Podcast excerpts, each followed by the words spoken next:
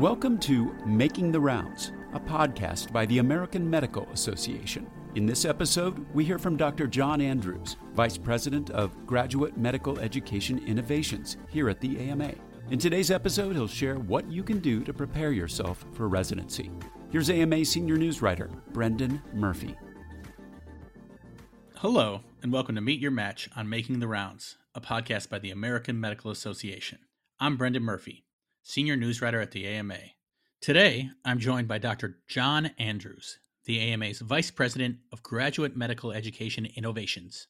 A veteran of many residency selection cycles, Dr. Andrews is going to share with us what happens now that you've matched, ways to prepare for residency, and what to expect in those first weeks as a physician. Well, we're so excited to have you on because students have matched. Um, so we look forward to getting into some of the post match tips you have. Thanks for being here today with us, Dr. Andrews. Sure, Brendan. It's great to be here. And uh, please call me John. To start out, can you give us some background on your work in GME and your experiences working with new residents? Sure. Well, uh, I've spent my career working in medical education. Brendan, I'm a pediatrician. I've worked as a medical student clerkship director. Um, I directed a pediatric residency program for six years and also served as the uh, associate dean for graduate medical education in the DIO uh, for six years at the University of Minnesota. So I've uh, spent a lot of time thinking about graduate medical education and um, talking both to applicants, residents, and program directors about the application cycle and some of the consequences of the match. So um, it's exciting time. Um, you know, I would I would offer congratulations to all of the people who recently matched, and and uh, happy to talk with you further about the best ways to prepare for residency. Well, I think our listeners will be really excited to hear about that. Do you have any advice on where students should be in processing this news, on accepting what might have been a disappointment or even just if it was their first choice, it is still moving on to another area of your career, and there's surely some nerves associated with that. Yeah, I think I think for most applicants, the reality of the match is the thing to come to grips with. You know, even if you matched your first choice, you suddenly realize that this is now a commitment and that this is the next phase of your professional development, and that's both exciting and daunting. Um, it's worth noting that for the vast majority of applicants, um, the results of the match are typically quite positive. Um, you know, many, many applicants match to one of their uh, top three choices. Now, obviously, there are that that varies depending upon the discipline to which you've applied and and your own background. Um, but for for most people, um, they've matched to a program that I hope they're excited about and it's a chance for them to now think about what the reality of actually going to work in that program is going to be.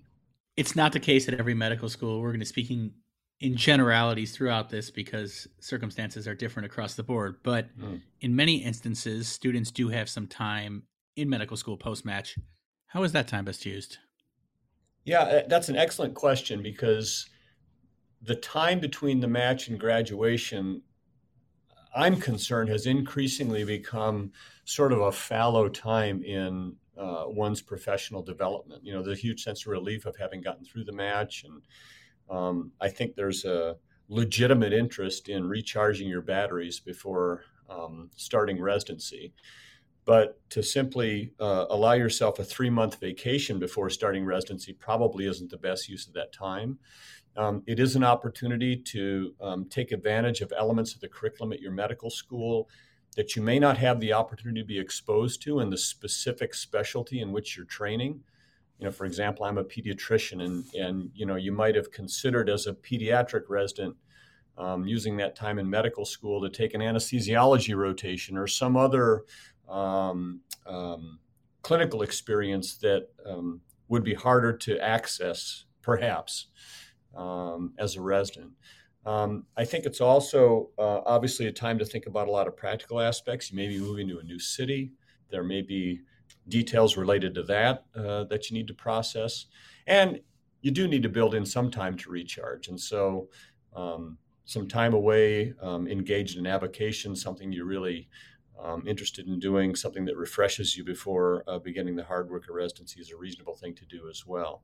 But I think considering some of those uh, clinical elements that um, will sort of round out your experience as a medical student is a reasonable use of your time.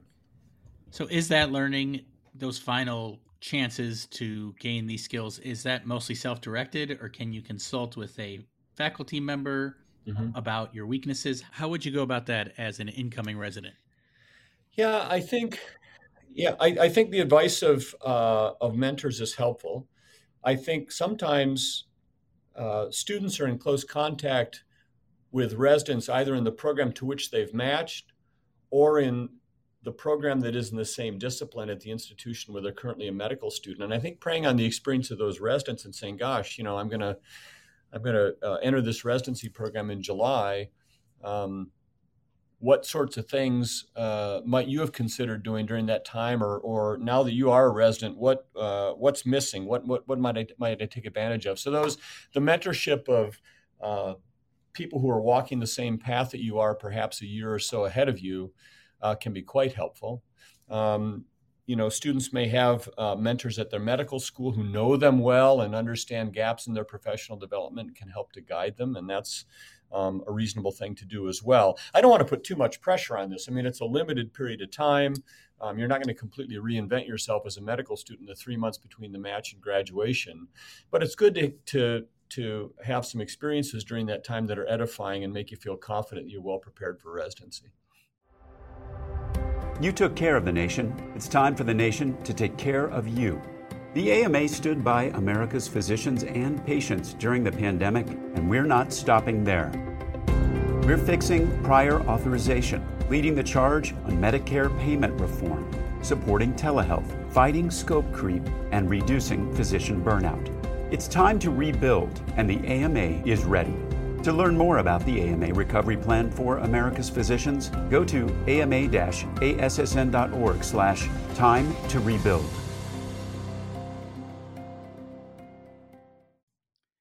You sort of touched on this, but this is a life change in addition to just this advancement academically. Mm.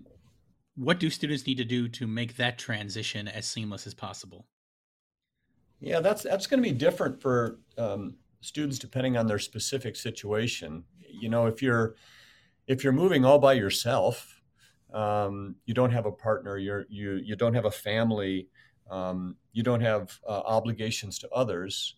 Um, that move is probably about ensuring that um, you understand the environment in which you be living and have access to the things that are going to help you feel uh, connected and healthy outside of residency.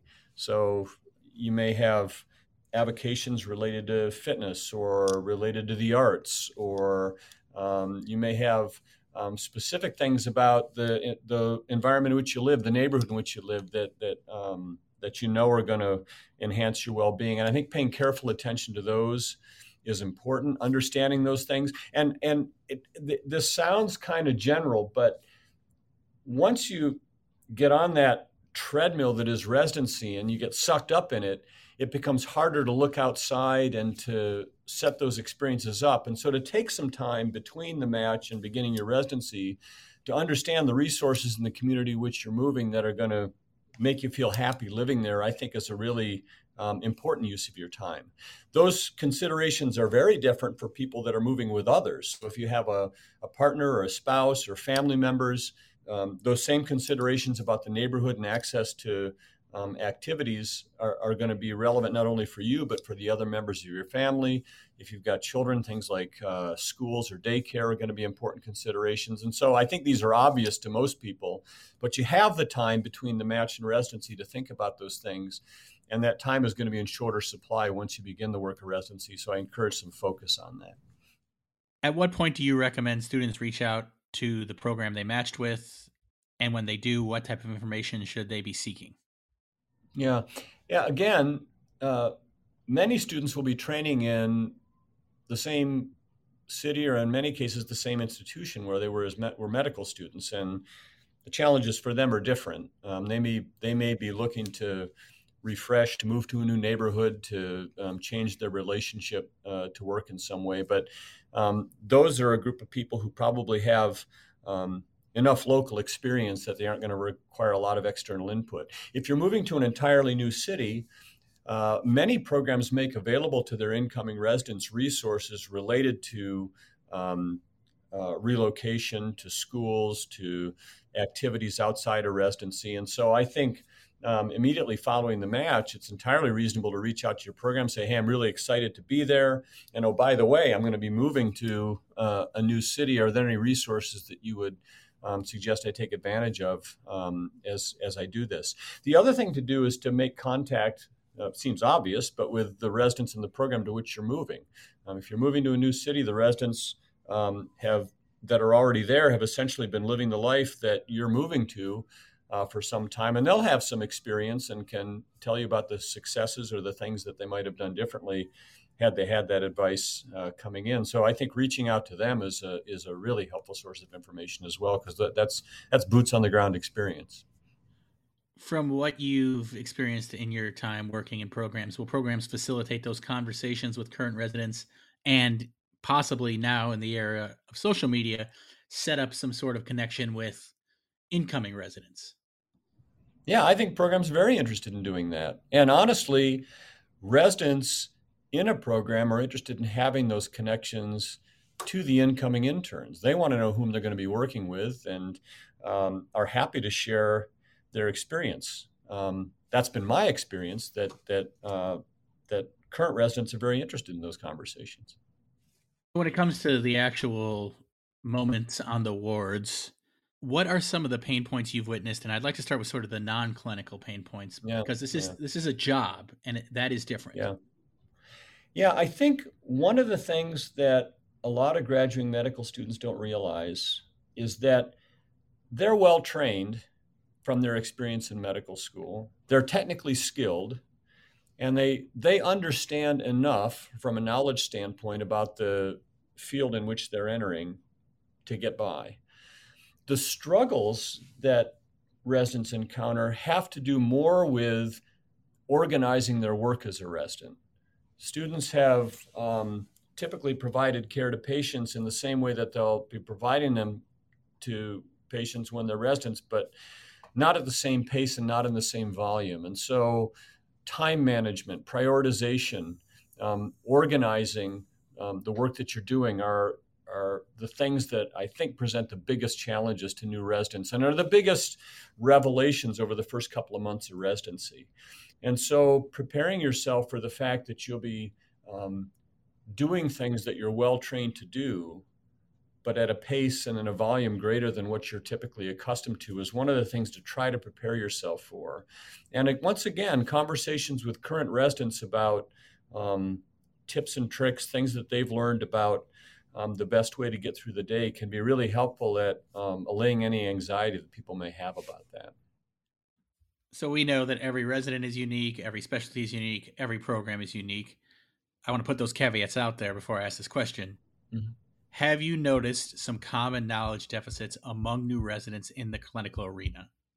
Boy, Brendan, you know, I, I think the answer to that is no. And that, that sounds like an oversimplification. But as I said earlier, if you've paid attention in medical school, if you're excited about the field that you're entering, as a graduating medical student, your knowledge base should be adequate to begin residency where clinical issues are concerned. And frankly, the things that you don't know are the very things that residency is designed to teach you. And so, with rare exception, um, most people are well prepared clinically. It's just a question of managing that knowledge and um, applying it to the care of a large volume of patients um, in perhaps a shorter period of time than what you're typically accustomed to. So I, I think it's really a, um, it's the complexity compression that happens in residency, not the knowledge base itself that presents a challenge to many residents. We touched on this a bit earlier, but can you talk on the role of mentorship plays in the successful transition to residency, and if you need to seek out new mentors, perhaps. Yeah, I think mentorship's critical. Um, it plays a couple of roles. You know, mentors are typically people who have some relevant experience and can advise you about your own trajectory. And I think that's a big help in addressing a lot of the insecurities that people experience as they begin residency. You know, a good mentor will tell a student or a resident, you know, you're okay. This is where you're supposed to be right now. um, and help them navigate um, some of the challenges that they face uh, moving forward. So, so a mentor on the medical school side will have seen many people graduate and move on to the specialty that um, that you're pursuing, and can help you to level set and understand that you are well prepared in the areas you need to be prepared in, and these are the challenges that you'll face. I think a good mentor helps to do that. I think it's important on the residency side, especially if you're moving to a new institution, to um, quickly understand who those mentors are going to be for you at a new institution, whether that's a senior resident with whom you work on your first rotation, whether that's someone in program administration, maybe an associate program director, someone whom you can just um, uh, bounce things off of. And I would encourage um, people beginning residency to be open about some of the concerns that they have. Um, you know, medical school is um, an exercise and personal achievement, and a lot of people are uncomfortable admitting that they don't know something or admitting their weaknesses.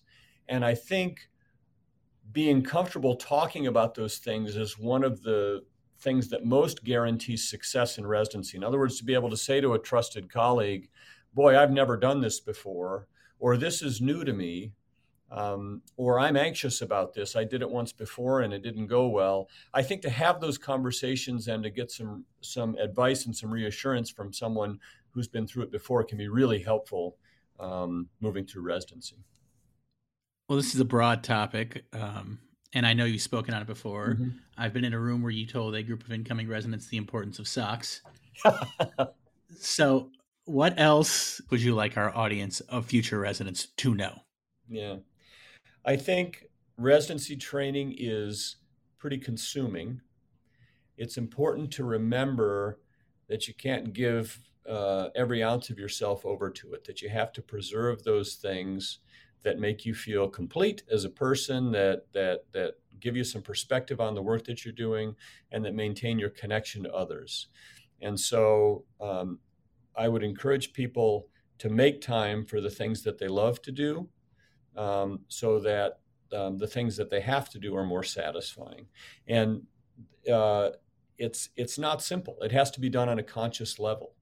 You know, if you're a musician and you want to spend some time I don't know, playing the guitar, you need to think about when you're going to do that and how you're going to make time for it and uh, where you're going to make sacrifice and is sacrifices in order to make that happen because you know how important it is to you. So I, I encourage people to think about those things critically and um, to make time for them.